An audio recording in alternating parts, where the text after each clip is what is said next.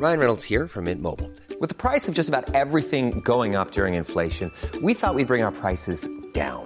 So to help us, we brought in a reverse auctioneer, which is apparently a thing. Mint Mobile unlimited premium wireless. Ready to get 30, 30, bit to get 30, bit to get 20, 20, 20, bit to get 20, 20, bit to get 15, 15, 15, 15 just 15 bucks a month. So, Give it a try at mintmobile.com slash switch. $45 upfront for three months plus taxes and fees. Promo for new customers for limited time. Unlimited more than 40 gigabytes per month. Slows. Full terms at mintmobile.com. Les antipodes.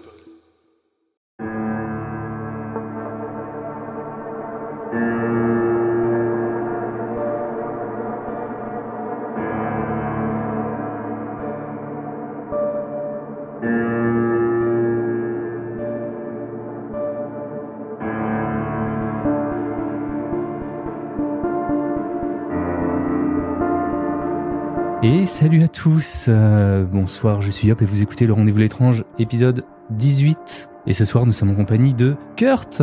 Salut Kurt, tu vas bien? Salut, bonsoir, ça va et toi?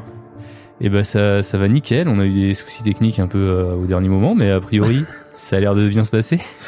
Ça tient, ça tient.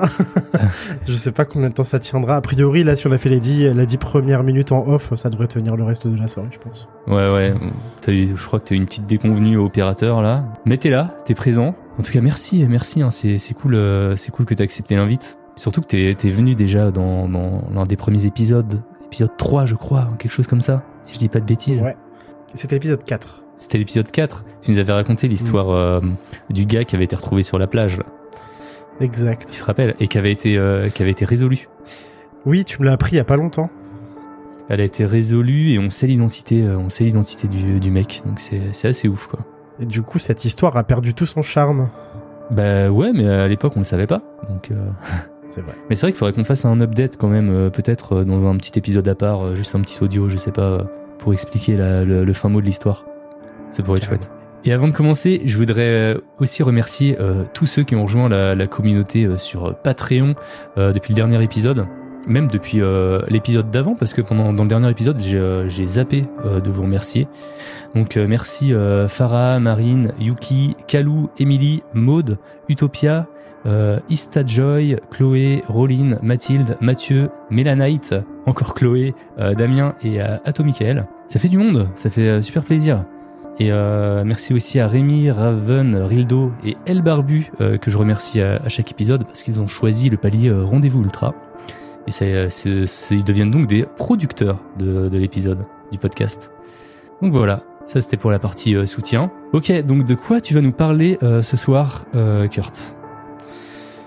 Du coup, ce soir, je vais vous parler d'une histoire qui a eu lieu en Allemagne, qui a commencé dans les années 90 et qui a trouvé son dénouement euh, au début des années 2010. Euh, alors, je pense que peut-être cette histoire va parler à certains d'entre vous et du coup dans le chat, euh, là j'ai pas accès au chat, je me suis pas connecté, mais s'il y a des gens qui connaissent déjà cette histoire, s'il vous plaît, ne spoilez personne. Le nom de cette histoire, c'est le fantôme d'El Brown. Euh, une histoire, une affaire de true crime euh, allemande des années 93, des années 90, avec un rebondissement de, de fin d'enquête incroyable. Ok, bah là, là tu, tu donnes clairement envie. Moi, je vais parler d'un musicien qui est devenu euh, une légende après avoir vendu son âme au diable. Et donc voilà. Donc je te propose de commencer. Donc j'ai intitulé cette histoire Le fantôme d'El Brown, 15 ans de track.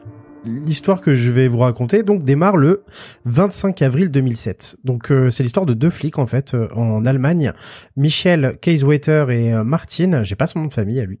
Euh, c'est deux agents de police allemands en fait qui patrouillent à bord de leur véhicule et ce 25 avril 2007 donc Autour de 14 heures, euh, ils s'arrêtent pour prendre une pause déjeuner sur un grand parking d'Elbraun, qui est une ville d'Allemagne que je ne saurais pas situer parce que vraiment j'ai des compétences en géographie allemande qui sont pas folles. Donc euh, ces deux policiers sont euh, sont en train de déguster probablement un bon un bon sandwich quand euh, deux policiers quand les deux policiers en fait sont euh, attaqués par un duo armé. Le duo armé tire en fait sans que les policiers n'aient eu le temps de répliquer et euh, donc euh, Michel, euh, la flic et Martin sont euh, tous les deux touchés à la tête. Euh, par les tirs. Euh, Michel, elle, elle meurt euh, quasi instantanément, tandis que Martin, lui, qui était assis sur le siège, sur le siège passager, pardon, il est grièvement blessé. Il survit à l'attaque, mais il est tellement grièvement blessé en fait que les médecins vont le mettre dans le coma et qu'il va, il va y passer de nombreux mois en service de réanimation. Lorsque bah, la police arrive sur place avec les ambulances, euh, les deux policiers gisent par terre à côté de leur voiture et euh, ils s'aperçoivent que leurs euh, armes de poing et leurs menottes ont été volées. Le 1er juin de cette même année, du coup, la voiture des victimes, en fait, qui a été passée au peigne fin, révèle une trace ADN, une empreinte, une empreinte ADN qui match avec personne de connu dans leur fichier mais euh, les policiers découvrent que non seulement du coup euh, l'ADN est féminin, c'est l'ADN d'une femme, mais qu'en plus, euh, genre, ils lient cette affaire à une quantité incroyable de meurtres euh, et de délits qui remontent au début des années 90 et qui ont, au moment de l'enquête, là, euh, enfin au moment où l'attaque a eu lieu, qui n'ont pas été résolus encore. Donc voilà, possiblement, ce meurtre a été commis par une femme qui, en plus de ça, est une tueuse en série. Donc euh, quand je parle de plein de meurtres euh, et de délits irrésolus, en fait on parle de 7 meurtres au total et 32 euh, crimes en tout. et ces crimes, ils ont lieu principalement en Allemagne, mais il y en a eu aussi en Autriche et en France. Donc c'est une, une tueuse qui voyage beaucoup. Évidemment, à la suite de ça, les flics, ce qu'ils font, c'est qu'ils attendent avec impatience que Martin, bah, le, deuxième flic en fait qui a été touché, euh, se réveille de son coma pour euh, qu'il puisse l'interroger. Euh, donc son coma va durer un certain temps et il va effectivement se réveiller. le problème, c'est qu'il va garder absolument aucun souvenir de l'attaque. Euh, parce que la blessure en fait euh, à la tête a entraîné une forme d'amnésie vraiment qui lui a retiré tous les souvenirs du moment du moment de l'attaque. Donc euh, de ce côté-là, les flics auront absolument aucune information sur la femme en question et sur bah, ses complices parce que ou son complice parce qu'ils étaient ils étaient deux. Ah parce qu'on le sait qu'ils étaient deux à ce moment-là. Oui, il y a des témoins en fait qui sont plutôt loin de la scène du crime, mais qui savent en fait qu'ils étaient deux. Et plus tard, ça sera, euh, ça sera, le, enfin, l'information se sera révélée exacte parce qu'on va retrouver ces deux personnes en question. Enfin, on pense que c'est ces deux personnes. Juste, justement, en 2011, en fait, euh, les armes volées euh, sur les policiers, donc c'est des, je sais, je sais pas si je vais bien le prononcer, j'ai un peu peur, un éclair Coach P2000 euh, sont retrouvés sur euh, deux gars qui s'appellent Uwe, les deux. Il y a Uwe Bonnart et Uwe Mondlos. C'est deux membres d'un groupuscule néo-nazi qui viennent de participer à un braquage d'une banque qui a un peu mal tourné.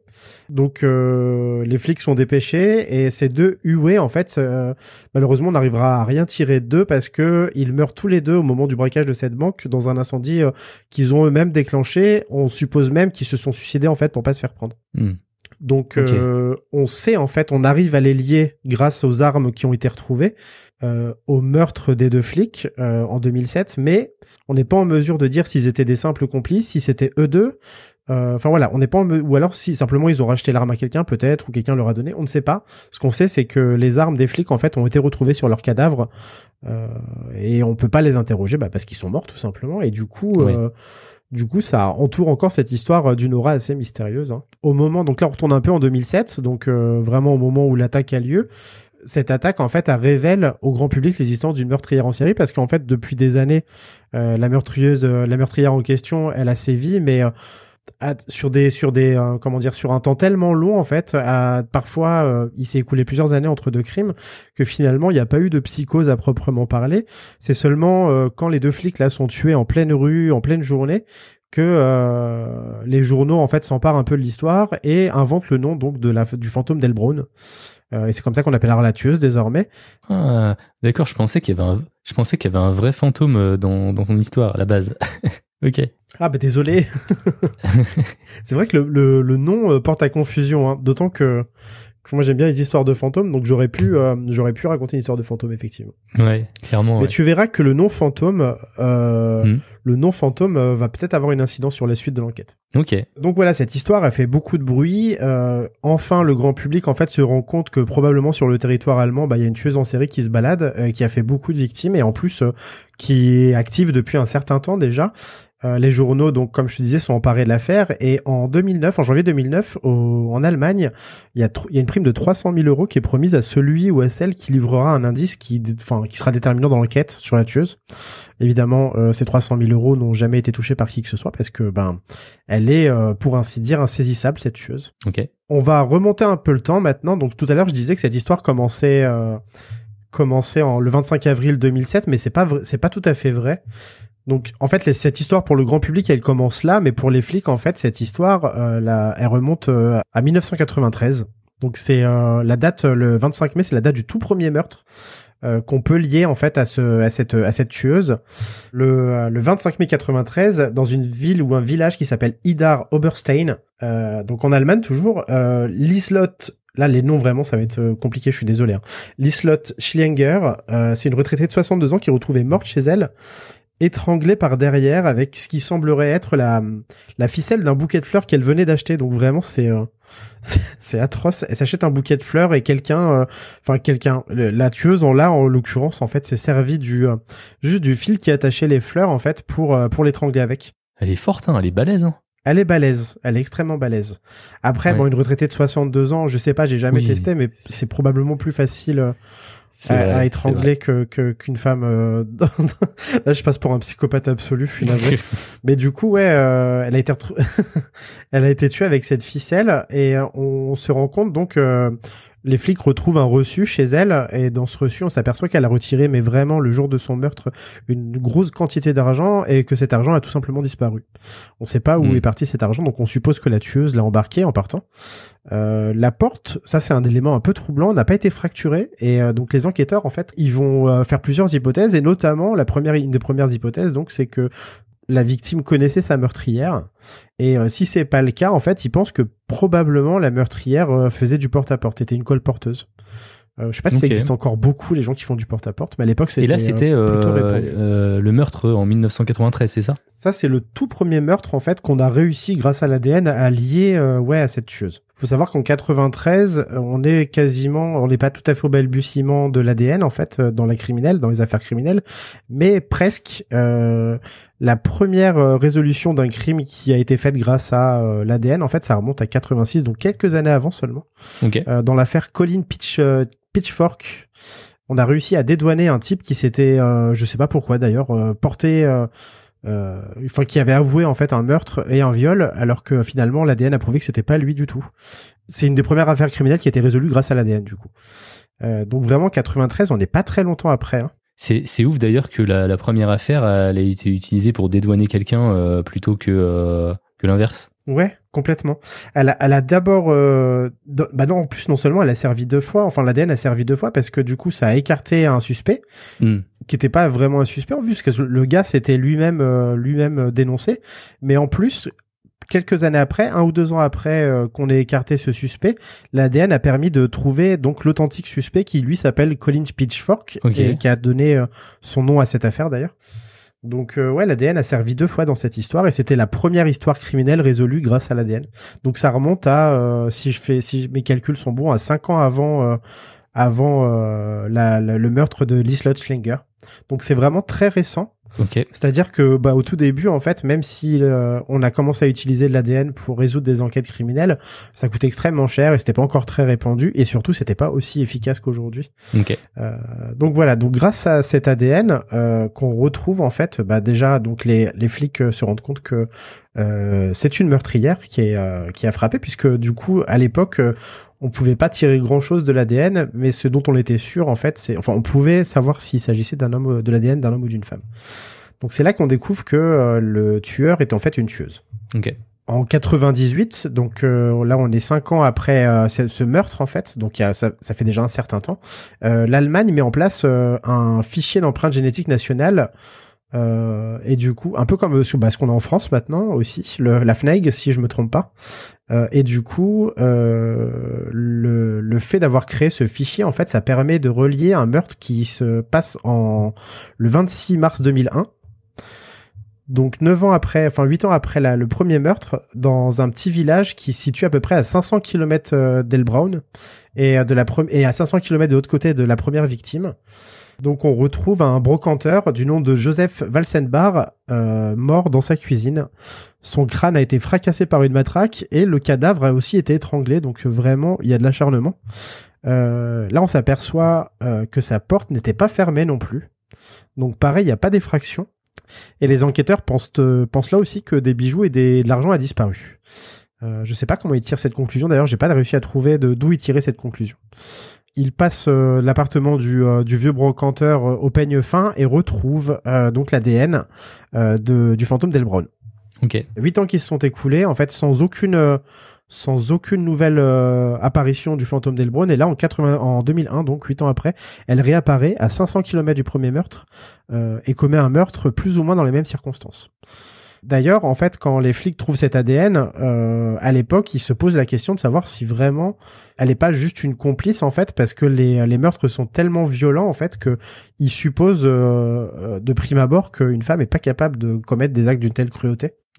Dans l'hypothèse où c'est elle la tueuse, les flics en fait ils pensent que soit euh, pendant ce laps de temps elle est partie à l'étranger, soit en fait euh, qu'un événement euh, vraiment du quotidien a perturbé, euh, a stoppé ses activités en fait. La police là pense, euh, je pense, et c'est pas dit dans le texte que, que j'ai trouvé, dans les textes que j'ai trouvé, mais je pense qu'ils pensent à la maternité. Ouais, d'accord. Ils, ils doivent penser qu'en fait elle est devenue maman et que du coup euh, ça l'a éloignée un temps en fait de ces de ces meurtres. Une des euh, autres hypothèses qui est abordée en fait, c'est euh, et notamment à cause des 500 km qui, séparent les deux victimes en fait, et du fait que leur porte était ouverte, donc ils pensent, comme je le disais tout à l'heure, à une colporteuse ou à un, quelqu'un qui fait du porte-à-porte. Et du coup, il y a une campagne gigantesque de recensement qui est effectuée dans le pays déjà en 2001 pour retrouver les femmes qui pratiquent ces activités, cette activité de porte-à-porte. Ils retrouvent euh, environ 500 femmes qui correspondent à ce profil. Et euh, toutes, absolument toutes, sont testées en fait. Il y a des prélèvements massifs d'ADN qui sont faits et euh, bah évidemment il n'y a pas de résultat. Ils, ont visé vachement large, n'empêche, pour euh, 500 femmes, tu disais? Et elles ont tout accepté. Elles ont tout 500 accepté. femmes, mais ça c'est que le début parce que elles ont elles ont toutes accepté. Alors je, oh, soit elles ont toutes accepté, soit en Allemagne peut-être que les lois sont légèrement différentes et qu'elles n'ont pas la possibilité de de refuser le test ADN. Je sais pas, je t'avoue. D'autant que euh, 2001, non, bah ça fait, c'est pas si vieux que ça, hein, ça fait une vingtaine d'années. Peut-être qu'à l'époque les lois étaient différentes, euh, voilà, et Mm. qu'on n'avait pas forcément besoin du euh, du consentement euh, des gens pour récupérer l'ADN. Euh, je sais pas, je pourrais pas te dire, j'avoue. Ok. La même année, donc en octobre 2001 cette fois, donc en fin d'année, euh, un enfant de 7 ans qui ramassait des, des, des châtaignes se pique sur une seringue qui après analyse se révèle contenir de l'héroïne. Donc euh, histoire incroyable. Là pareil, le, on retrouve des traces ADN en fait sur la seringue et je vous le donne en mille, c'était l'ADN du fantôme d'El Brown. Ah, c'est ouf. Euh, et donc là, pareil, ça emmène les enquêteurs dans, ouais, dans, dans des directions totalement folles. Les flics, en fait, euh, commencent. Donc, il y a le profil déjà. Donc, c'est une colporteuse. Hein. C'est une femme colporteuse. Et là, ils se disent, mais en fait, euh, peut-être qu'elle a aussi un rapport avec euh, le milieu de la drogue, ce qui entraîne encore euh, beaucoup de beaucoup d'itérations dans leurs recherches. Euh, Ils, ils vont commencer à chercher aussi dans les milieux de la drogue, se casser les dents, évidemment. Donc, c'est très compliqué. En 2001, toujours, donc euh, là, j'ai pas de date précise, mais là, c'est un peu marrant. L'ADN de la tueuse est retrouvé sur un biscuit euh, qui a été grignoté lors d'un cambriolage dans une caravane. Donc en fait, donc vraiment, on trouve son ADN n'importe où. C'est Mais incroyable. euh, par contre, il n'y a pas une mort. euh, C'est incroyable. Il y a pas une mort euh, pendant ce cambriolage? Non, non, alors il y a, Ouais. alors il y a pas une mort pendant ce cambriolage. Et d'ailleurs, c'est un des trucs en fait de cette de cette de cette tueuse en série, c'est que euh, tous ces crimes ne sont pas systématiquement des meurtres ou des. Il y a, il y a toujours, il y a aussi des petits délits. Ok. Et d'ailleurs, en fait, dans les euh, dans les 15 années qui suivent, donc après 2001, là, après ce, le, le, le biscuit, le bout de biscuit retrouvé euh, euh, pendant le cambriolage d'une caravane, en fait, euh, ces crimes vont se résumer à pas mal de pas mal de cambriolages, de vols de voitures, et du coup, ça désoriente pas mal les euh, les euh, les flics en fait qui quand ils sont confrontés, tu sais, à un tueur en série. En général, euh, ils- en général, hein, je suis pas, je suis pas flic, mais il y a un schéma en fait qui se dessine, Mhm. il y a un profil qui se dessine, ouais. et là, vraiment, il se, il se retrouve face à une dame, en fait, une qui vraiment euh, un coup va tuer, l'autre coup va juste laisser euh, son empreinte génétique euh, sur une bouteille de bière. Enfin, c'est complètement euh, fou. Ou Sur un- sur des euh, sur des seringues. Mais j'ai pas, j'ai pas l'impression qu'elle fasse super gaffe en fait. En fait, c'est ça. C'est que 2001. Euh, pour avoir regardé un petit peu, c'est c'est pas tout à fait le début de l'ADN, mais si tu veux, je pense que les entre guillemets les meurtriers de masse ou les meurtriers euh, les, sont pas encore euh, très soucieux en fait de de cacher leur Ouais. ADN. Je sais je sais pas s'il est tu sais il y a pas encore de fichier national ou alors il y en a un mais il est pas vraiment franchement très euh, très développé. Euh, et je pense que l'ADN à l'époque c'est pas encore un truc qui vraiment euh, qui fait peur aux qui fait peur aux gens qui commettent des crimes ou euh, tu Mm. vois. Là où aujourd'hui par exemple euh, si vraiment genre tu viens de te caser, tu viens de te taper 15 ans de fait entrer l'accusé euh, de crime, euh, de, enfin de, de mission de true crime, en fait, tu sais que la première chose à faire, c'est c'est vraiment de, de, de pas, de pas laisser de traces d'ADN, quoi, ou pas d'empreinte. Entre les traces d'ADN, les caméras, il y a trop de trucs maintenant. Les traces que tu laisses sur Internet, euh, là c'est compliqué de faire quoi que ce soit. hein. Bah, je pense, d'ailleurs, c'est à se demander pourquoi il y a autant, encore au- autant de crimes, en fait, dans les pays euh, avec des fichiers ADN, avec des caméras partout. Enfin, c'est, il y a encore probablement des failles, mais euh, effectivement, ça, ça devient très très compliqué d'être un tueur en Mm. série aujourd'hui. C'est une carrière qui a plus du tout d'avenir. C'est bien dommage. c'est bien dommage. donc, euh, donc voilà cette cette euh, cette tueuse, enfin une tueuse. Euh, elle est pas que tueuse, mais je- on va l'appeler euh, la tueuse en série, la fantôme d'Elbron. En fait, entre 2005 et 2006, donc euh, c'est en Autriche euh, qu'elle commet la plupart de ses cambriolages. Donc c'est assez bizarre. En fait, elle a tendance à voyager un peu cette dame. Et d'ailleurs, la police, en fait, euh, nous, enfin les, journal les journalistes et, le grand public euh, en Allemagne, parce que cette affaire était pas encore très connue en France à l'époque, l'appelait euh, le fantôme d'Elbron. Mais on a les, la police allemande l'appelait euh, l'UWP et ça signifie en français, en gros, c'est les initiales de euh, femme inconnue, enfin voilà, personne, homme, personne de sexe féminin inconnu, quelque chose comme ça. Ok. Septembre 2004. Là, en fait, euh, ça se passe en France, dans le Jura, dans un village qui s'appelle Arbois. L'ADN de la tueuse en série est retrouvé sur une arme en plastique, un jouet qui appartient à un fils de famille euh, d'une famille de commerçants itinérants qui a subi une séquestration et un vol à main armée. Cette famille a subi euh, un vol à main armée, ils ont été séquestrés, c'est des vendeurs de bijoux en fait. Euh, ils ont été séquestrés et euh, du coup, à un moment, euh, ils expliquent que euh, parmi les auteurs ou les autrices du vol, en fait, quelqu'un a touché le jouet de l'enfant. Ok. Mais ils sont incapables de dire si c'est un homme ou une femme, ils ne le savent pas parce que tout le monde était cagoulé. Et euh, donc voilà, en fait, on retrouve l'ADN de, euh, de la du fantôme d'Elbron sur cette âme, ce jouet en plastique. Ok. Euh, dans cette affaire, donc, les quatre auteurs du vol ont été ont été arrêtés. On les a arrêtés. On sait qui c'est. Ah, Excellent. On a eu beau les interroger pendant des heures et des heures, euh, des jours et des jours même probablement. Aucun d'eux euh, donc n'est une femme et aucun d'entre eux n'a parlé de la présence d'une femme dans leur équipe de malfrats. C'est-à-dire qu'en fait, ils nient en bloc l'existence d'une femme dans leur équipe. C'est ouf ça. Ils disent qu'elle n'existe pas et qu'ils ne savent pas de qui il s'agit. Ouais, il y a pas de femme quoi. Il sa- il y avait pas de femme dans leur équipe. Il y avait pas de femme pendant le cambriolage et pendant le euh, pendant la, séquestra- la séquestration. Et donc euh, on comprend pas trop ce qui se passe. L'affaire prend vraiment une ampleur euh, inédite à ce moment-là.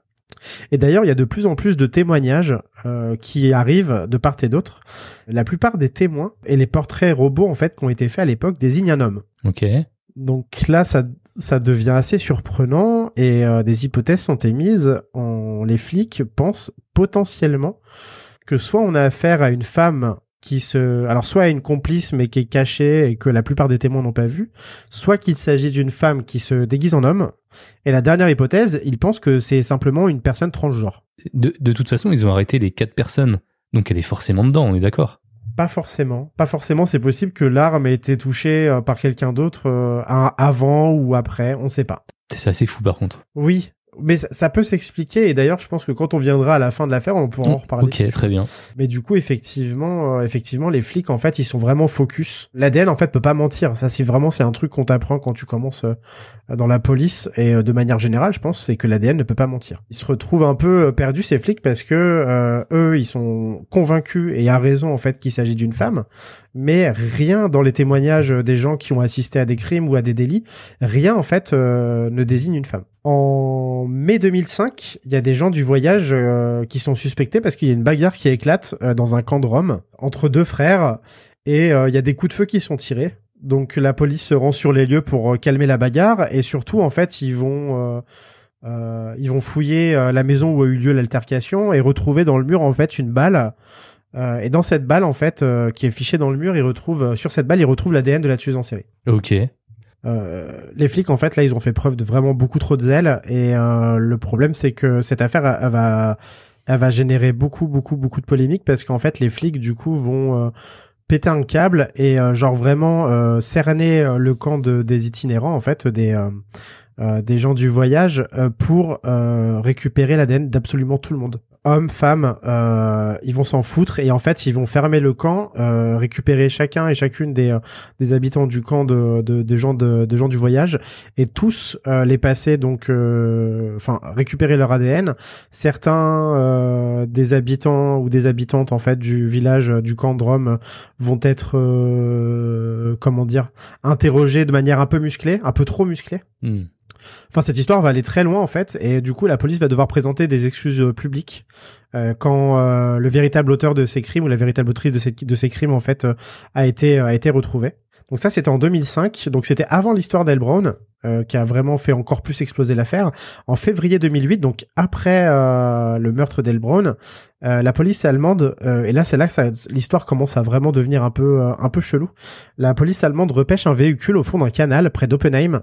Euh, le véhicule contient le cadavre de trois Géorgiens qui ont été identifiés plus tard comme des vendeurs de voitures d'occasion.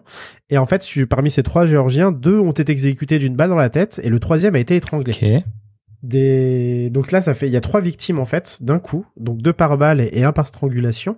Les traces ADN, bah, je, voilà, je vais pas vous faire, on va Mhm. pas, on va pas faire de, euh, de suspense. Et voilà, elles appartiennent euh, au fantôme d'El Brown. Euh, ça fait pas de doute, c'est bien elle la meurtrière. Les traces ont été euh, relevées dans la voiture. Euh, qui a servi à, à, à envoyer, enfin qui a servi à faire euh, disparaître les corps.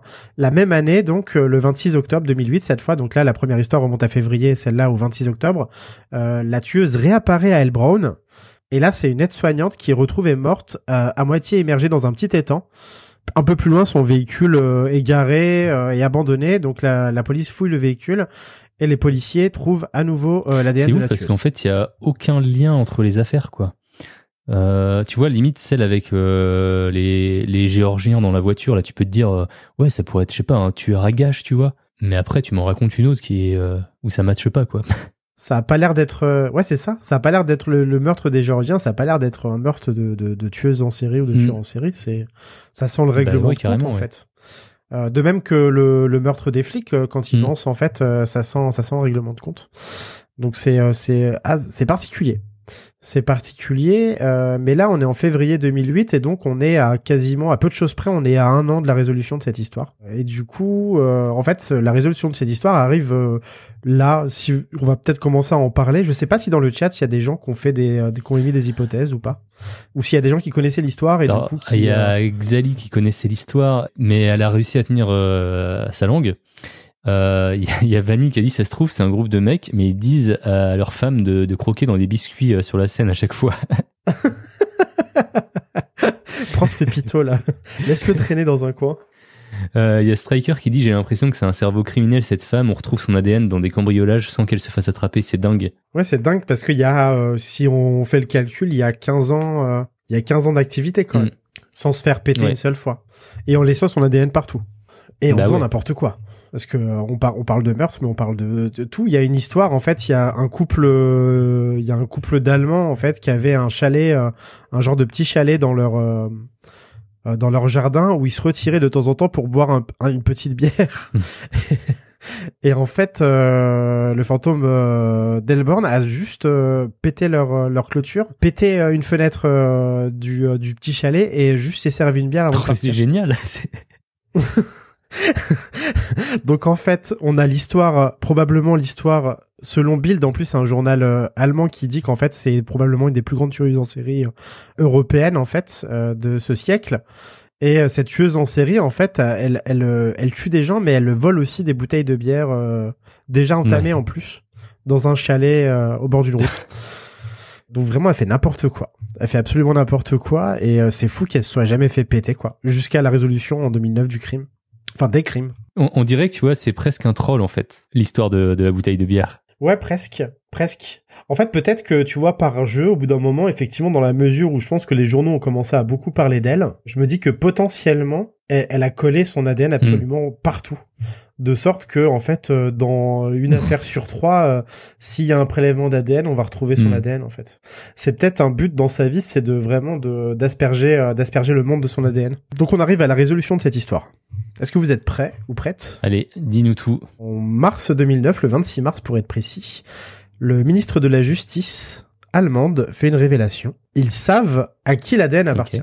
Ils ont trouvé euh, la porteuse de l'ADN. Sauf que cette personne n'a commis absolument aucun crime. Ils ont quand même, euh, ils ont quand même des preuves qu'elle en a commis des crimes. Ils ont quand même des preuves, effectivement. Effectivement. Mais peut-être que c'est sa défense et qu'elle dit, ah non, non, moi, j'étais, j'étais pas là.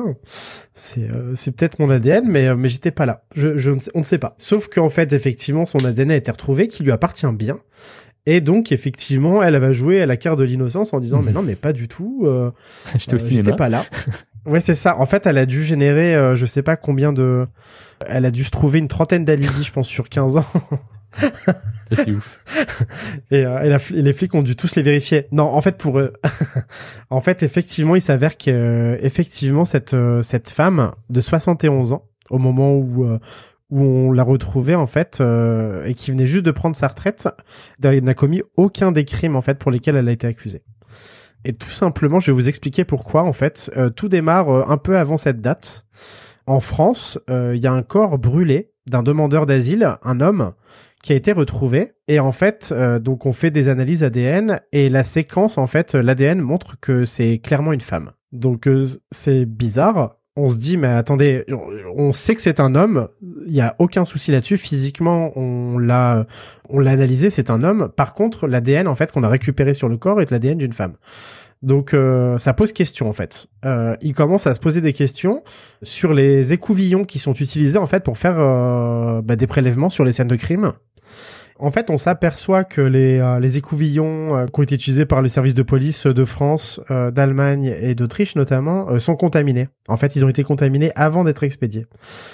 Donc ça pose question et effectivement, on commence à supposer que peut-être l'ADN du fantôme d'Elbron n'est pas l'ADN de la tueuse en série, mais celui euh, d'une femme qui travaillerait euh, dans la boîte en fait qui fabrique les écouvillons. Ça, ça- ça veut dire qu'il y a plein de euh, d'affaires sans aucun lien, seulement l'ADN d'une personne euh, qui travaillait dans un labo là. On est d'accord. Grossièrement, c'est ce qui s'est passé. Bon, c'est pas grossièrement d'ailleurs, c'est absolument dans les faits ce qui s'est passé, c'est-à-dire que on a utilisé pendant des années, pendant plus de 15 ans, en fait, des écouvillons qui euh, n'étaient pas en fait censés être utilisés sur euh, des scènes de crime, qui étaient censés être effectivement euh, stériles. Mais si tu veux, entre des écouvillons stériles qui servent à, à un tas d'autres choses et ceux qui sont utilisés par la police criminelle, doit y avoir euh, certaines normes ou certaines, enfin certains, euh, certaines certifications en fait qui euh, ne sont pas tout à fait les mêmes et qui peuvent, euh, dans certains cas, du coup, euh, créer bah, ce type de problème. Et du coup, les écouvillons qui étaient utilisés par la police française, allemande et, et autrichienne, en fait, n'étaient pas, enfin, étaient contaminés. Pendant 15 ans, en fait, la police a utilisé non seulement des écouvillons qui étaient contaminés, mais en plus qui étaient périmés. C'est ouf. Je pensais que pendant euh, genre 15 ans, elle avait fait son euh, mal son travail et qu'elle contaminait, tu vois, genre sans faire gaffe. Mais non, en fait, c'est juste un batch d'écouvillons euh, qui ont été contaminés une fois et qui ont été utilisés pendant 15 ans. Alors, c'est plusieurs batchs, euh, c'est ouais, c'est plus voilà, c'est ça, c'est plusieurs euh, peut-être un ou deux batchs d'écouvillons qui ont été utilisés euh, pendant 15 ans en fait. Euh, si tu veux, je pense que en grossièrement, alors c'est pas expliqué dans les articles que j'ai lus, mais euh, je sais que par exemple à l'hôpital où je travaille pendant la période de Covid, ça se passait un peu comme ça. On avait des types de batchs qu'on utilisait dans certaines circonstances, et, enfin des types de découvillons qu'on utilisait dans certaines circonstances et dans d'autres euh, d'autres. Et je sais que par exemple pour tester le personnel, quand on se faisait tester nous en tant que personnel en fait, on utilisait des écouvillons euh, qui étaient périmés depuis peu et qui étaient et qui avaient pas le même les mêmes standards de qualité que pour le grand public. Pour une raison que j'ignore d'ailleurs. hein. Mm. Mais grossièrement, c'est probablement ce qui s'est passé en fait. En gros, la police, euh, les polices européennes ont pendant euh, plus de 15 ans en fait acheté à une boîte euh, qui produisait des écouvillons tout à fait adaptés en fait euh, à la police criminelle. Ils ont acheté aussi des boîtes qui ne l'étaient pas, probablement parce qu'elles étaient moins chères. Euh, Bah ou oui. parce qu'elles étaient périmées et que justement elles étaient moins chères. Et du coup en fait ces euh, ces boîtes d'écouvillons étaient euh, ma- malheureusement avaient été mal manipulées et euh, portaient des traces d'ADN et du coup en fait euh, on s'est rendu compte au terme de toute cette histoire que depuis 15 ans euh, il n'y avait pas de tueuse en série que toutes ces histoires en fait simplement elles avaient été réunies par euh, le fait qu'on utilisait euh, la même boîte d'écouvillons enfin pas à travers l'Europe mais en tout cas le même batch comme tu disais.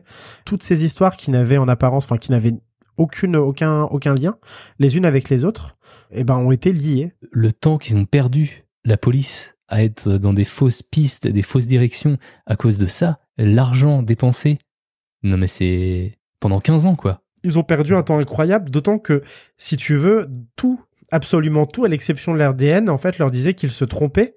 C'est-à-dire que les témoins les témoins leur disaient mais Bah attendez il y avait pas de femmes sur les lieux du crime. Il y avait aucune femme. Moi j'ai vu des hommes Euh, et la police en fait euh, avait tellement foi dans l'ADN et c'est normal d'avoir foi dans l'ADN c'est une science qui est qui est censée être exacte en fait que euh, genre ils ont repoussé les hypothèses euh, enfin ils considéraient ça comme des hypothèses farfelues ou alors ils ont essayé de tordre la réalité en fait pour faire entrer euh, leurs hypothèses dans les bonnes cases en disant ben si ressemblait si la personne ressemblait à si la femme ressemblait à un homme c'est que elle était soit déguisée soit que c'était une, une femme transgenre un homme transgenre pardon La problématique, c'est que j'imagine qu'ils ont dû euh, repartir euh, à zéro sur toutes leurs enquêtes là, sur qui ont été contaminées sur les 15 dernières années, quoi. Alors ils ont été obligés, sauf que bah c'est dix fois moins excitant pour le grand public et pour les journaux en fait de parler d'une d'une d'une affaire de crime qui date de Hmm. 15 ans qui sera probablement jamais résolue. Et du coup, effectivement, j'ai aucune idée en fait de si ces histoires ont été euh, résolues et je pense qu'elles ne l'ont pas été du coup parce que à partir du moment où tu as trouvé une trace ADN, je pense que tout le reste tu peux le foutre en l'air dans une dans une affaire criminelle. 15 ans après, euh, il leur reste juste ça quoi. Ils ils ont plus que ça. Euh, Cette trace ADN mais qui n'appartient même pas au tueur ou à la tueuse en fait. On ne saura jamais qui sont euh, qui sont les tueurs des, des deux premières personnes, par exemple, c'est dramatique.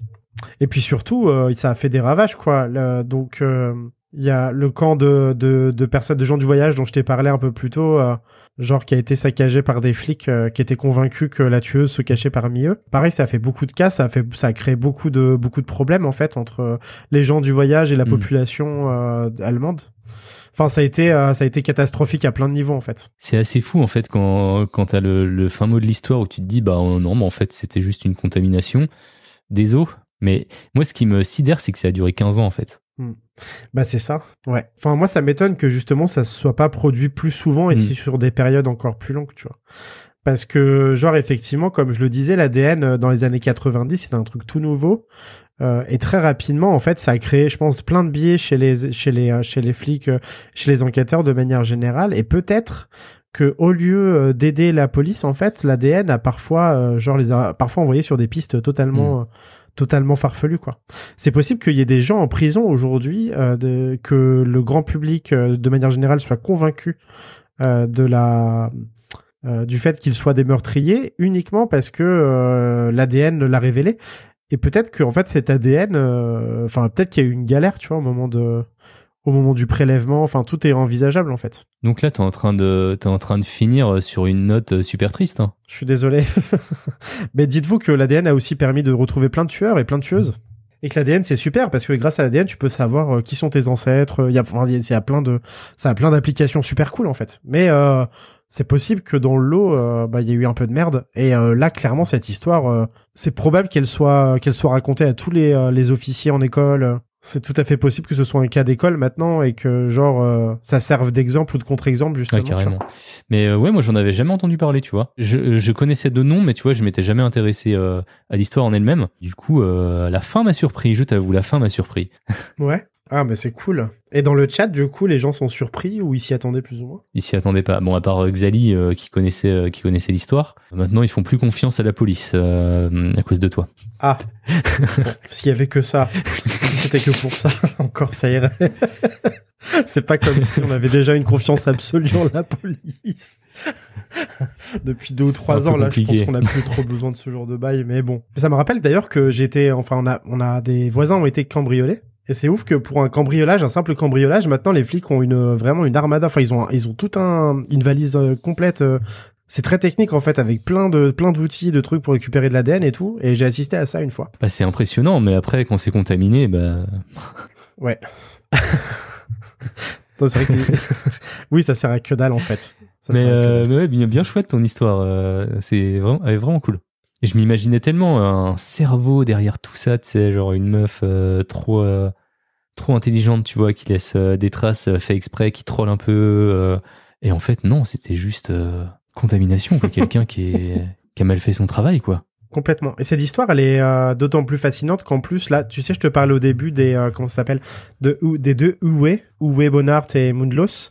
Euh, c'est deux membres, en fait, d'un groupuscule néo-nazi qui, eux, en l'occurrence, euh, ont vraiment fait beaucoup de victimes en Allemagne, euh, dans ces années-là, en fait. Et du coup, euh, c'est- c'est- ces deux histoires sont liées parce que, enfin, là, ça mériterait aussi, je pense, un épisode à part entière. Alors pas un épisode de Rendez-vous de l'étrange parce que il y a rien d'étrange, mais je veux dire, euh, euh, les, y a, en fait, cette histoire elle réunit plein d'autres histoires complètement fascinantes. euh, et je pense que hum, peut-être si dans Obscurum je me mets à parler de true crime, j'aimerais bien faire un épisode complet, mais vraiment très fouillé sur euh, sur cette histoire parce que là, j'ai j'ai dû louper plein Mm. d'éléments et j'ai dû faire un tri aussi. Mais euh, il y a vraiment c'est euh, c'est passionnant, euh, c'est passionnant, je Ouais, pense, à étudier ce genre de cas. Bah trop bien. Merci beaucoup, hein, Kurt. Et si tu veux, moi je te propose de, de faire mon affaire. Avec plaisir. Je vais vous lancer une, une petite musique.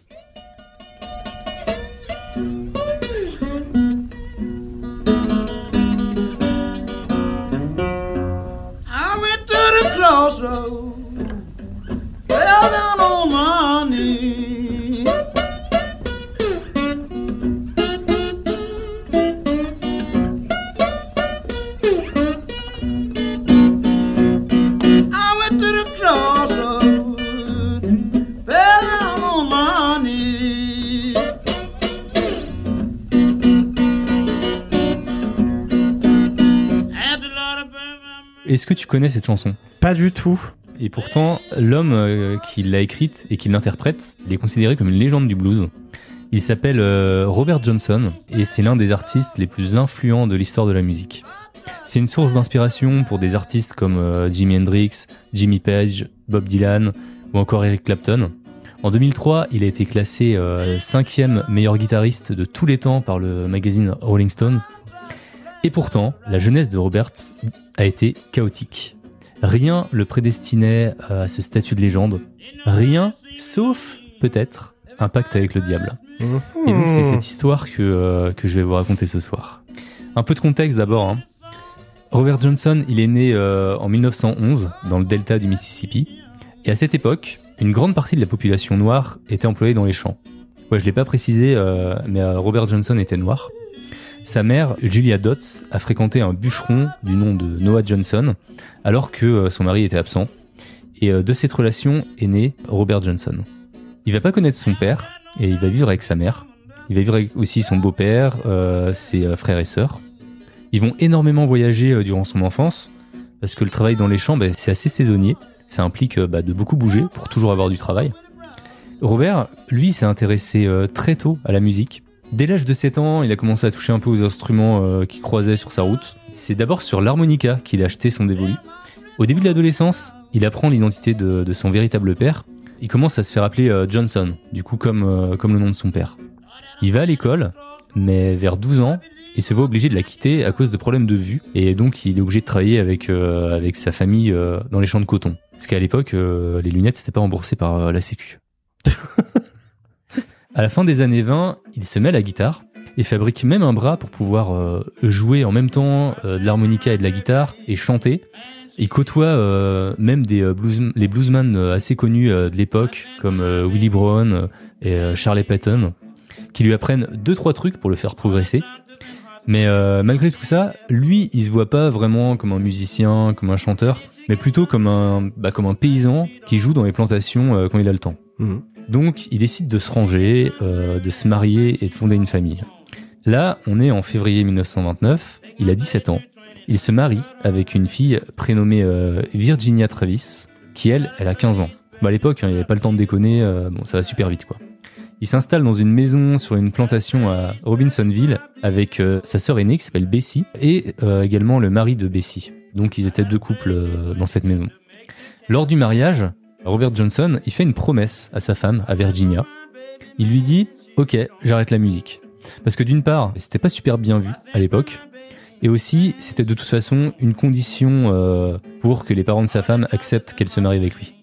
Donc, Robert, il décide de ranger sa guitare dans un placard et euh, bah, de pleinement vivre sa vie auprès de sa femme et, de ses chants en fait. Et donc, Virginia tombe enceinte euh, durant l'été 1929, mais euh, malheureusement, elle meurt euh, avec leur enfant lors de l'accouchement en avril 1930.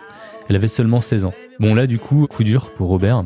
Ah merde. Il vit la, plus- la période la plus sombre de son existence. Il avait euh, une femme qu'il aimait, il s'apprêtait à, à devenir père, et du jour au lendemain, plus rien. À ce moment-là, il arrive pas à retourner vivre dans sa maison parce que bah, voilà, ça lui rappelle euh, trop de souvenirs avec euh, avec sa femme.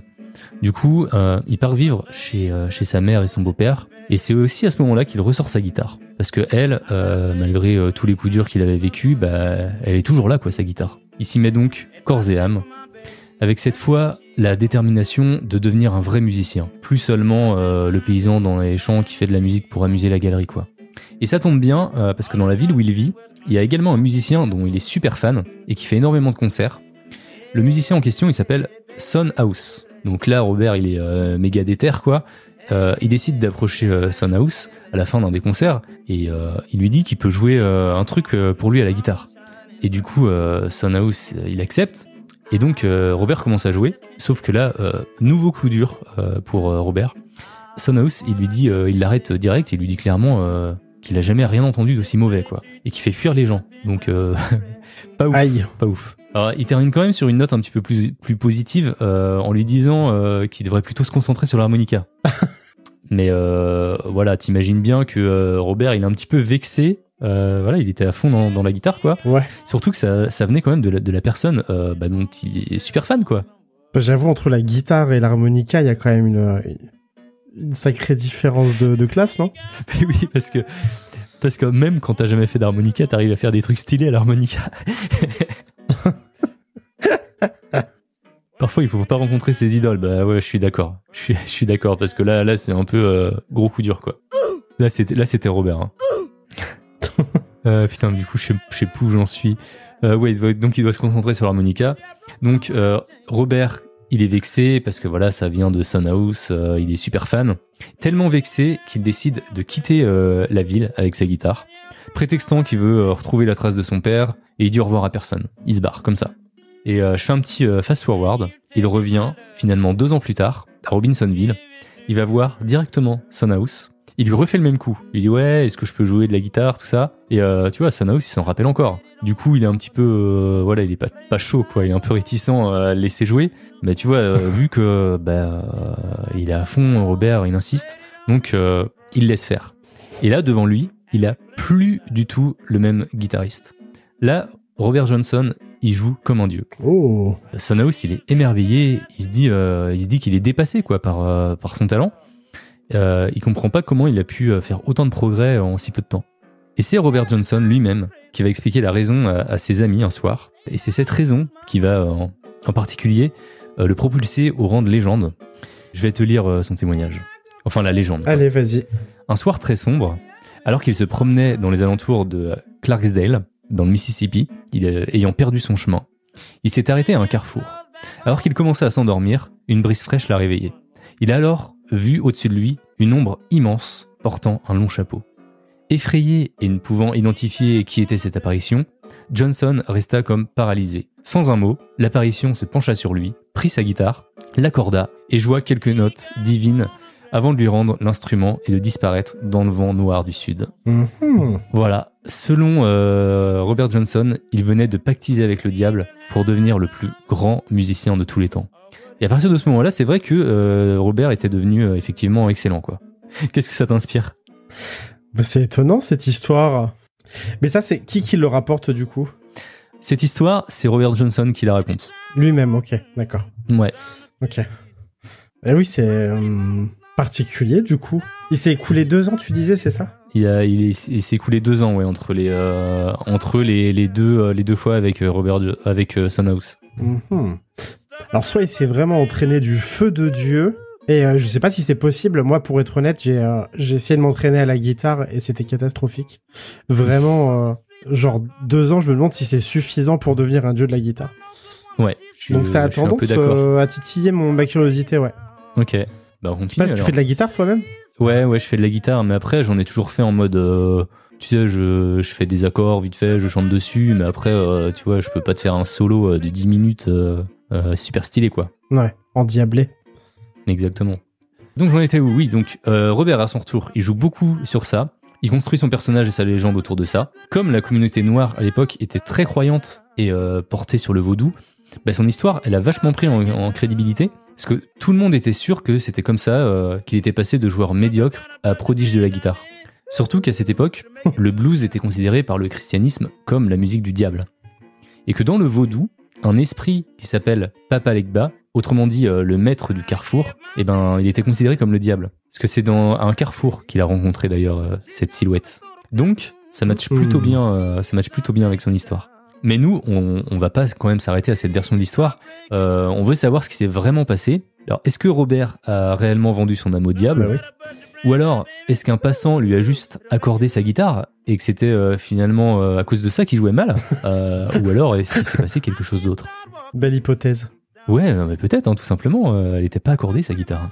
On va donc revenir un peu plus tôt pour comprendre euh, ce qu'a fait Robert durant son absence de deux ans. Et on sait plusieurs choses. D'abord, euh, on sait qu'il met pas longtemps à trouver une nouvelle femme, parce qu'il était quand même, euh, il est quand même beau garçon. Cette femme s'appelle Calieta. Elle a 10 ans de plus que lui, et il se marie secrètement avec elle en mai 1931. A priori, ça se passe bien avec elle. C'est d'ailleurs sa, plus grande fan. Euh, elle décide donc de rester à la maison et de s'occuper du foyer pour que lui, il puisse passer du temps à travailler sa musique. Bon, bien sûr, Robert doit travailler la journée, mais le soir, il passe tout son temps à s'entraîner à la guitare. Et c'est là qu'il rencontre un homme qui va changer sa vie. Il s'appelle Ike Zimmerman. Et cet homme, c'est un bluesman euh, qui va devenir son mentor. Il décide donc de le prendre sous son aile et de lui apprendre tout ce qu'il sait. Mais Robert, en plus de ça, quand il est pas avec Ike, bah, il continue de s'entraîner, à jouer de la guitare, tard le soir. Il paraît même que pour euh, déranger personne, euh, il joue dans des cimetières. Oh. Alors ça, je sais pas si c'est euh, vrai de vrai ou si c'est euh, juste euh, pour euh, un peu augmenter la légende, mais c'est ce qui se dit. Et quand il s'entraîne pas, il court les tavernes pour se produire euh, les samedis soirs. Et à force d'acharnement, il commence à avoir une petite réputation dans la région. Et donc ça, c'est la version officielle euh, qu'on sait aujourd'hui euh, grâce à certains témoignages. Mais le truc, bah, c'est que ça explique pas, ça explique pas tout. Déjà parce que Zimmerman, c'était pas non plus une star ou un génie de la musique. C'était un musicien comme un autre. Il avait clairement pas le niveau de guitare de, Robert à son retour après les deux ans. Et d'ailleurs, pour la petite anecdote, en parlant de niveau de guitare, il y a le guitariste des Rolling Stones, euh, Keith Richards. Euh, il a raconté que la première fois qu'il a entendu euh, la musique de, de Robert Johnson, bah, il, il a demandé qui c'était. On lui a répondu bah voilà, c'est Robert Johnson. Et lui, il a dit bah bah non, le, le deuxième guitariste avec lui. Et quand on lui a dit bah qu'il y avait que Robert Johnson à la guitare, il a répondu que le mec devait avoir deux cerveaux pour jouer comme ça. Donc c'est c'est vraiment pour dire que il avait une technique de, de folie. Elle était compliquée, tu vois, t'en parlais, elle était compliquée à apprendre et à perfectionner en seulement deux ans. Oh, bah déjà, tu me disais tout à l'heure euh, que qu'il jouait euh, de l'harmonica en faisant de la guitare. Et euh, Ouais. genre typiquement, ce genre de truc qui me paraît impossible à faire. Quoi. Comment tu peux te Non. coordonner à ce point C'est comme chanter et jouer de la guitare, ça, ça va. Ah ouais? Attends, mais il faut. En fait, tu, tu dois faire des notes sur l'harmonica quand même. Il y, a un, il y a un délire, je pense, euh, au niveau de la position de la tête et tout. Ça doit pas être facile en vrai. Mais en fait, t'as as deux mélodies, euh, t'as deux mélodies en tête. C'est comme quand tu chantes, tu vois, tu chantes, tu chantes pas la même mélodie euh, que tu joues à la guitare. Donc, tu vois, moi, ça me choque pas, par contre. Ok. Mais après, Bah, peut-être trompe. peut-être parce que t'as été plus musicose que moi, du coup. Moi, ça me, ça me fait. Enfin, pour moi, c'est de la magie presque. Ouais, peut-être. Il y a, il y a voleur de ciseaux que c'est une technique avec des écouvillons a priori. Des écouvillons contaminés. Bien sûr. ouais. Moi, tu vois, c'est pas ce qui me choque le plus. Tu vois, pour moi, c'est plutôt la technique de guitare. Oui, je- bah, je pense qu'après, quand tu, quand tu joues à la guitare, je pense qu'il y a des trucs qui doivent te sauter aux yeux. Mais genre, moi, Mm. c'est vrai que les instruments, pour moi, c'est presque de la magie. Genre, euh, typiquement, l'accordéon. Genre, c'est un truc qui Ouais. m'a toujours fasciné parce que c'est un piano, mais que tu dois actionner, euh, genre, avec tes bras. Enfin, c'est, pour ça, ça me paraît euh, fou, quoi. C'est, pour moi, c'est presque l'instrument du diable, Bah, ça, c'est peut-être chaud à jouer, ouais, l'accordéon, ouais, j'ai jamais essayé. Euh, ok, donc je continue. Donc effectivement, technique a priori euh, compliquée à apprendre et à perfectionner en deux ans. Et euh, l'autre truc intrigant, c'est que de son vivant, Robert Johnson, il a jamais mentionné cette période de sa vie. Il a jamais parlé de sa femme, euh, ni de Zimmerman. Donc là, on reprend l'histoire là au bout de au bout de deux ans. Il revient avec un don. Et euh, comme sa technique est super impressionnante, que personne comprend comment il arrive à jouer aussi bien, bah, il commence à pas mal tourner euh, dans, dans la région bah, où il habitait avant. À ce moment-là, il a pas de répertoire musical à lui. C'est comme c'est un musicien itinérant, bah, les gens lui demandent des, des chansons et il est toujours en mode ouais ok pas de souci tu vois je... et puis il les joue. Et il a la faculté de tout retenir pour pouvoir jouer n'importe quelle chanson qu'il a écoutée auparavant. Le mec il est vraiment devenu trop fort. Et, euh, et ça encore tu vois encore une fois ça se fait. C'est quelque chose qui tu vois il y a, il y a pas mal euh, de gens tu leur dis bah est-ce que tu peux jouer ça? Et, euh, et ils le font. Mais le truc, c'est que deux ans auparavant, il était très mauvais, quoi. Donc forcément, son, son nom commence à tourner un petit peu partout. Il a de plus en plus d'opportunités qui s'offrent à lui.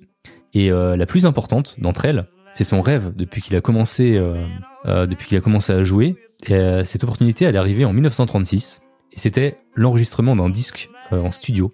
Bon, quand je dis en studio, c'était dans une chambre d'hôtel hein, à l'époque. Hein, c'était pas non plus, euh, c'était compliqué d'avoir des, des vrais studios.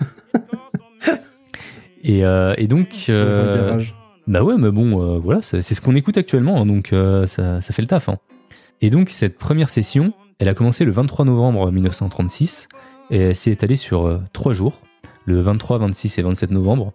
Euh, donc c'était dans une chambre d'hôtel et il y a 16 titres qui sont enregistrés et qui deviennent rapidement un succès avec euh, 5000 exemplaires vendus. Donc euh, faut qu'on se rappelle, hein, on est dans les dans les années 30, 5000 e- exemplaires, c'est pas euh, c'est pas rien quoi. Il y a une autre session euh, d'enregistrement de deux jours euh, qui a eu lieu les euh, 19 et 20 juin 1937 à Dallas. Et ça lui permet euh, d'enregistrer 13 autres titres. Donc au total, euh, Robert Johnson aura donc enregistré 29 titres en seulement deux sessions d'enregistrement. C'est tout. D'ailleurs, il existe aussi que trois photos euh, de lui euh, qu'on peut trouver sur Internet. Il n'y a pas non plus de vidéo, hein, à l'époque euh, c'était compliqué. Et donc il y, a, très peu de traces. Et euh, comme tu t'en doutes, sa carrière euh, s'est arrêtée soudainement, car euh, s'il y a eu pacte avec le diable, ben le diable reprend toujours son dû. Et euh, le 16 août 1938, il va mourir. Terminado. Forcément, euh, bah, de façon mystérieuse. hein. Déjà, euh, première chose, il meurt à l'âge euh, de 27 ans, ce qui fera de lui le premier membre du club des 27, donc les artistes qui sont morts à l'âge de 25 ans, de 27 ans pardon, comme euh, Kurt Cobain, Amy Winehouse, Jimi Hendrix, Janis Joplin, il y en a plein d'autres comme ça.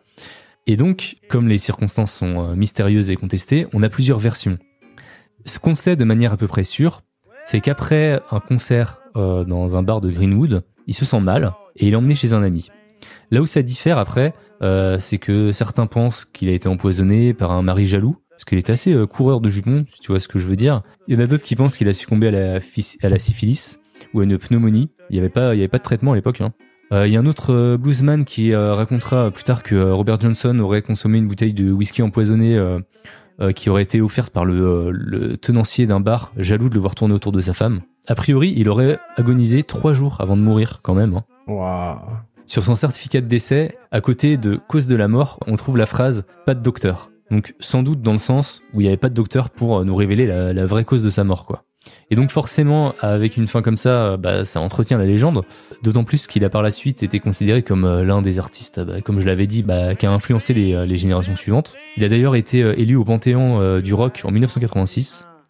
Et bien sûr, il reste encore plusieurs mystères suite à sa mort. Déjà, il y a un énorme cyclone qui a ravagé l'endroit où il est mort quatre ans plus tard. Bon, c'est pas vraiment un mystère, c'est plus une coïncidence sympa, quoi. Ouais. Ensuite, on sait pas vraiment où il a été enterré.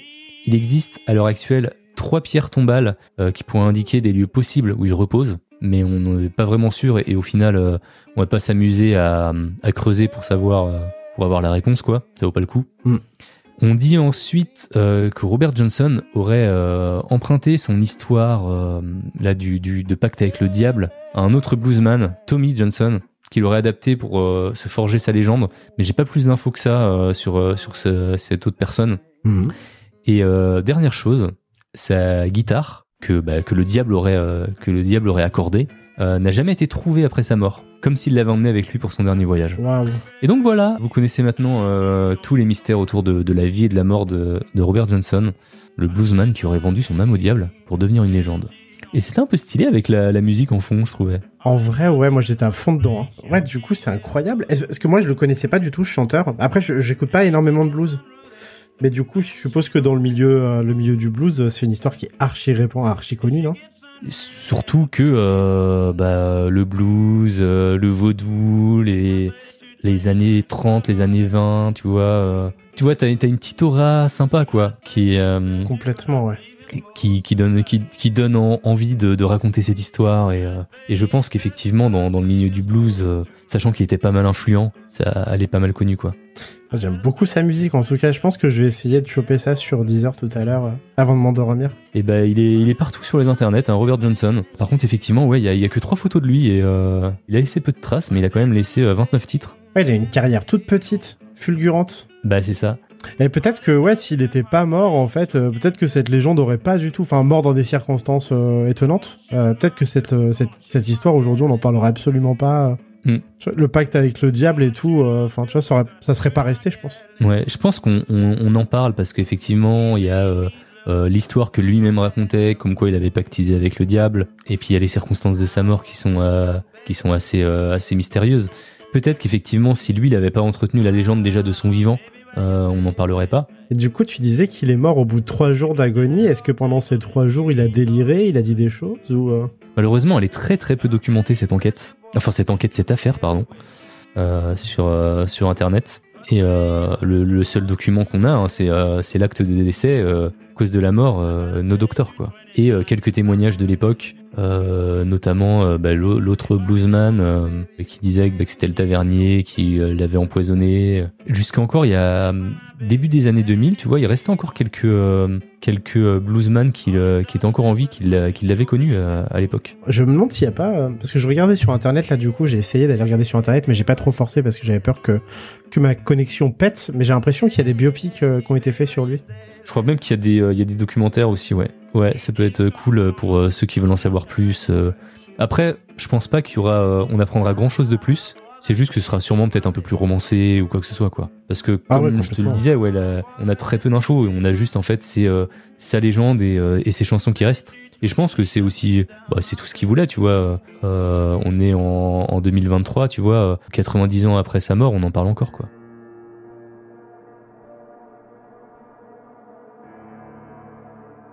Eh bien, c'est tout pour cet épisode. Merci d'avoir écouté jusqu'au bout. Merci à toi, Kurt, pour la co-animation. C'était euh, super cool. Malgré, euh, malgré le lag euh, et les petits problèmes techniques, on aura quand même réussi à, à s'en sortir.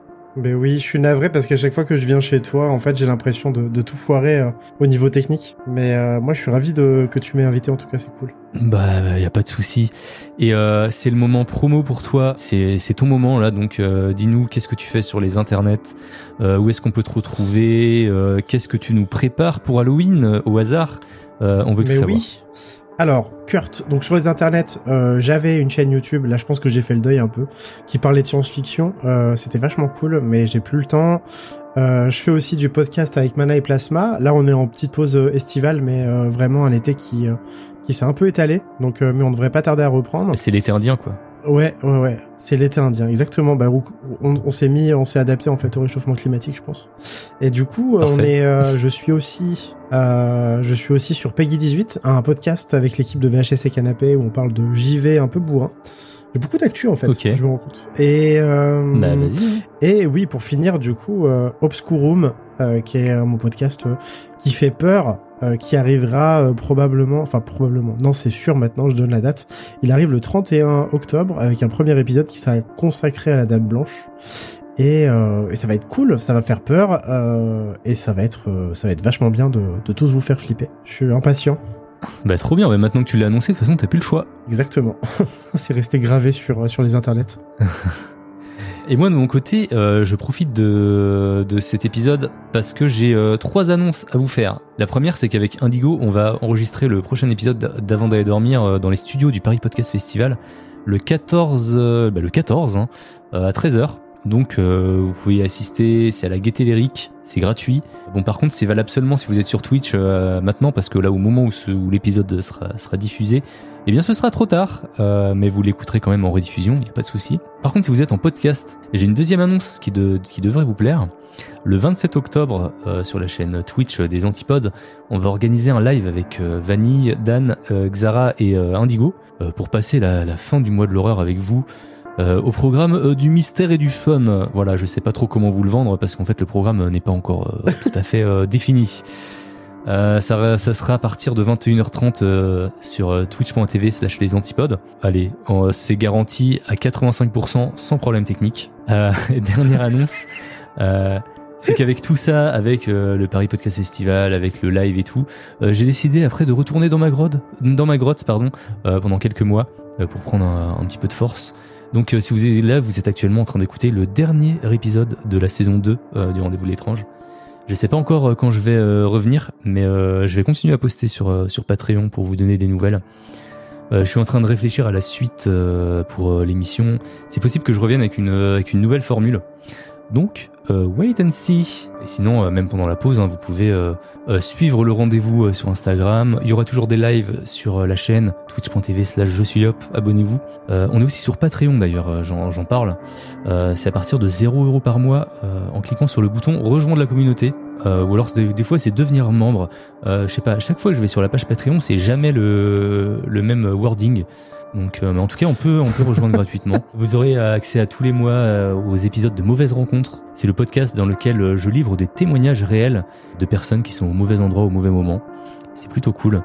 Et euh, si vous décidez euh, de, de mettre quelques deniers et de soutenir financièrement euh, mon travail, vous aurez accès à des bonus supplémentaires, comme les épisodes avant tout le monde, euh, des coulisses euh, ou encore un épisode euh, privé, euh, voilà, du rendez-vous par, par mois. Et donc voilà, euh, je crois que euh, l'instant promo pour nous deux est, nous deux est fait. Tout est dit. Euh, merci à toi encore, euh, Kurt.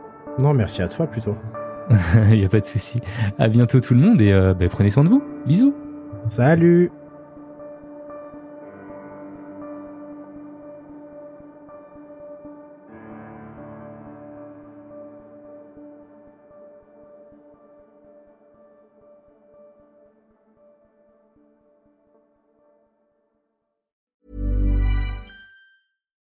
When you make decisions for your company, you look for the no brainers. And if you have a lot of mailing to do, stamps.com is the ultimate no brainer. It streamlines your processes to make your business more efficient, which makes you less busy.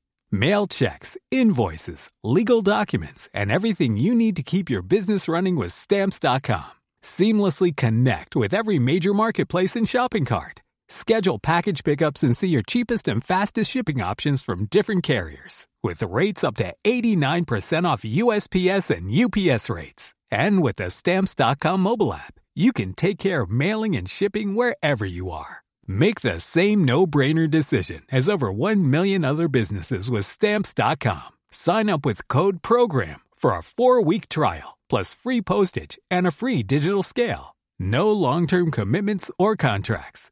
That's stamps.com. Code program.